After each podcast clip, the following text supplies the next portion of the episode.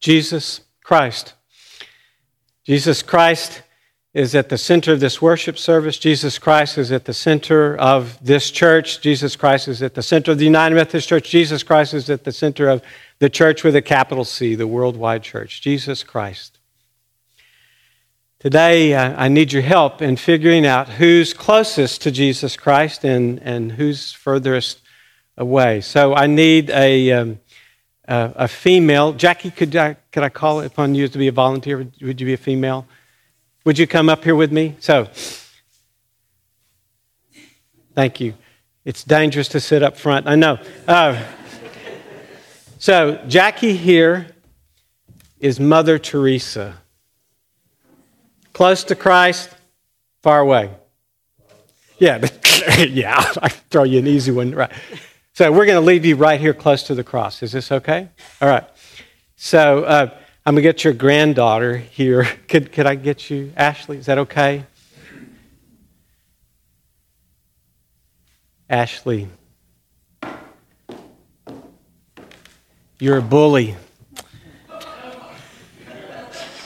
and, and not just at school with words, but through social media and um, other ways to uh, attack, yeah, classmates and stuff. Yeah. What, what do you think about this bully? Close to Christ? Uh-huh. Uh, y'all, somebody, y'all, somebody doing Roman. goes like, yeah, it's like, this is not about that. Okay, we're not having any gladiators or anything. So, but where, where, where is the, where's this bully? What do you think? okay, well, save it, save it, Daniel. Just a second. So, so, how do you think? Pretty far. You want to tell me how far? Keep going. Keep going to the to the door. Not not out the door. Okay, all right. We'll keep her there. Okay, all right. So, so Dan, Daniel, I'll get you since I, I come come up, man. So again, dangerous to sit near the front and on the outside of an aisle.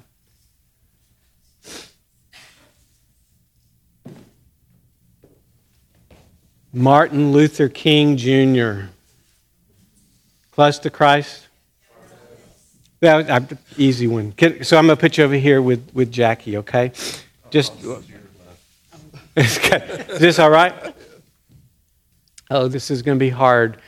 Zach, I hate to do this to you, man. Could, could you come? Really, these are just characters, all right? This is not.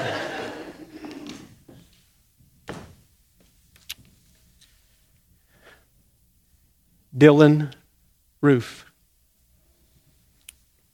He was the young man who went into Emanuel African Methodist Episcopal Church in Charleston, South Carolina, to a Bible study with a handgun.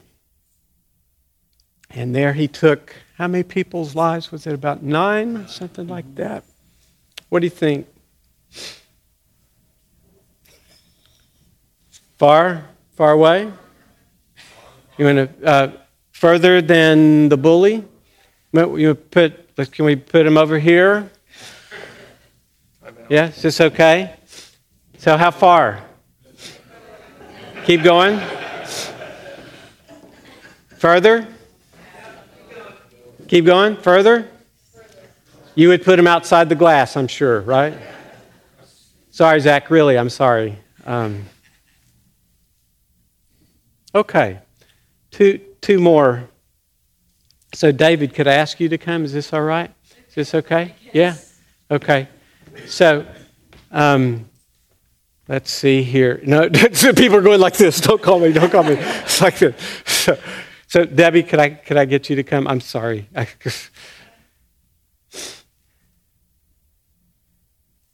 These are not gender specific roles. Two thieves on the cross. So, one thief says, You can look this up. Remember me when you come into your kingdom. And Jesus said, Today you'll be with me in paradise. The other thief said, Curse, curse, curse. Whatever your favorite cuss words were, that's what this thief was doing to Jesus. Who's close to Jesus and who's far away? So th- this one we're saying, yeah, it's pretty close. Yeah, this easy. This is easy. Close to the cross. How about this one? But you know, here's the funny thing. In the gospel stories, they're both the same distance. Isn't that right? One on either side of Jesus. One who said, Remember me when you come into your kingdom. One who cussed Jesus out. Who's closest to Christ? The one who needs Christ the most. This is amazing grace. It's for the bully, it's for Dylann Roof, it's for you, and for me. Amazing grace. Thank you very much. If y'all would take your places. Yeah. Yeah.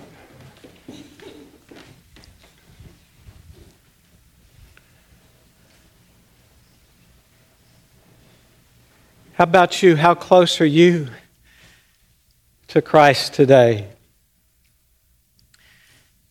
Pastor Lisa and I have been given the big questions for the season of Lent, and the big question that came to me was who needs Jesus? who needs a Savior? And uh, the fancy, big, churchy word is called atonement.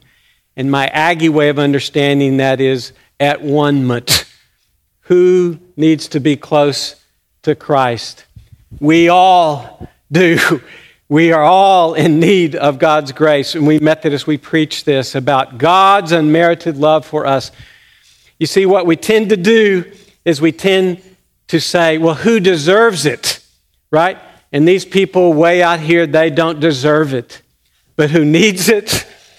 We all do. And we, we all have kind of grades and we all have kind of levels, and we say, oh, well, this person is more deserving than this person, and this person's closer to Christ. But the gospel story is this that God and Jesus came to save sinners. Can we see the scripture? We just had this read. Let's, let's say this out loud. Can we see the scripture up here from Romans? Paul writes to the church at Rome this, and he says this. Read this with me, would you? For while we were still weak, at the right time, Christ died for the ungodly.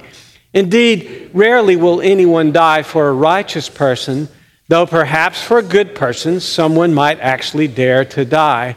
But God proves his love for us in that while we were still sinners, Christ died for us. Christ died for the ungodly. It's not how good you are, how many good works you've done, how smart you are. Um, it's about how good God is for us. God did for us what we could not do for ourselves.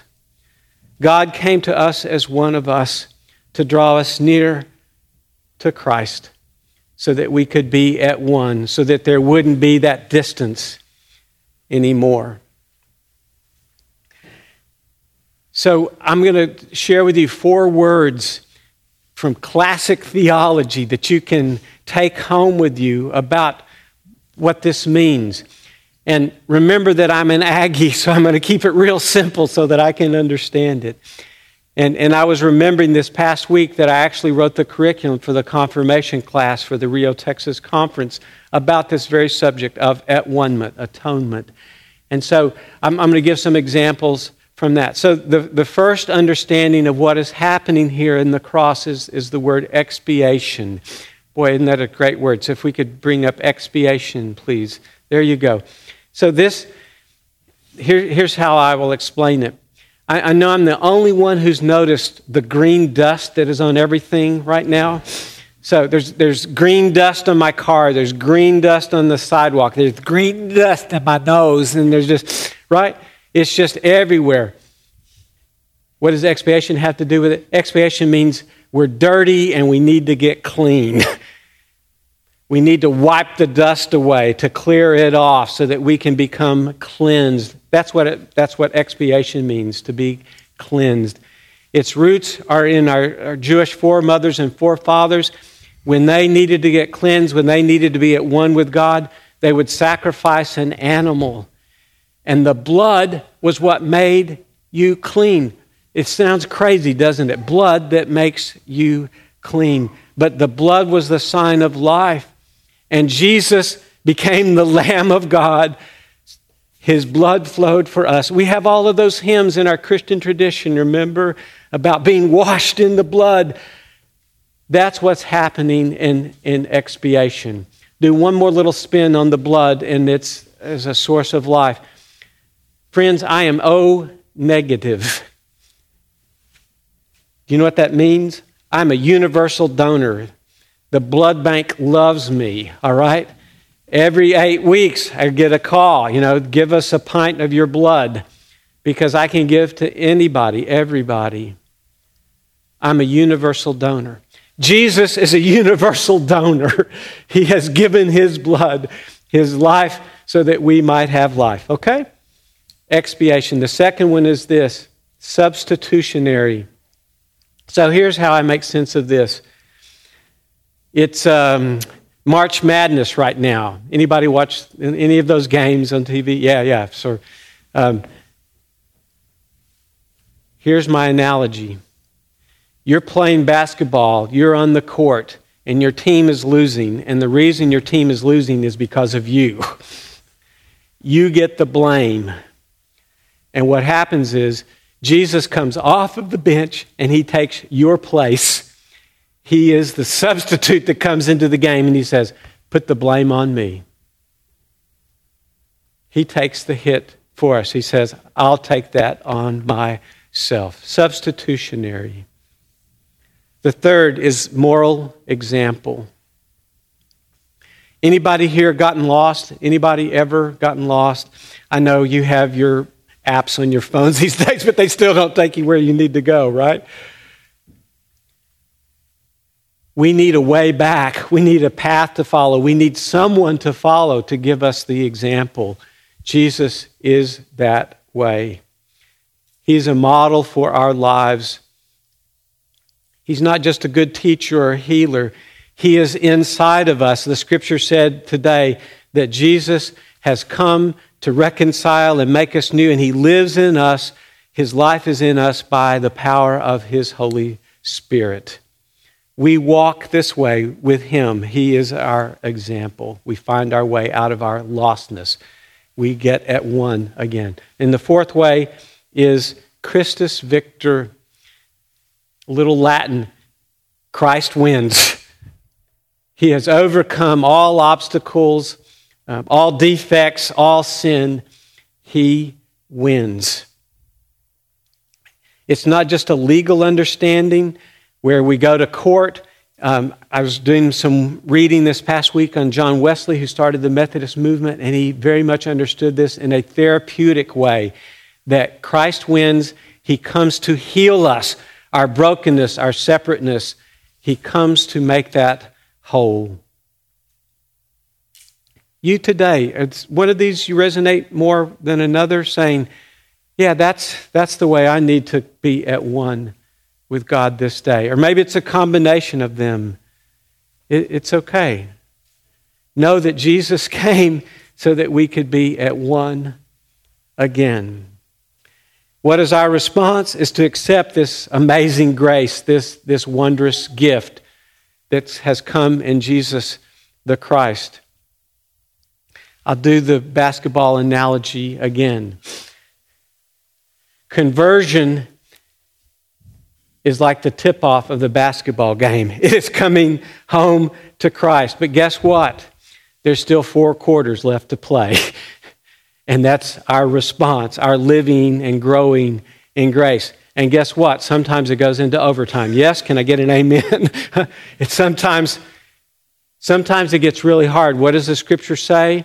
That sometimes this following Christ and growing in his love involves suffering. Some of you know about this.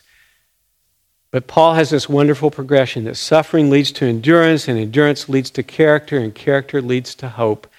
And underneath it all is this grace that draws us to Christ.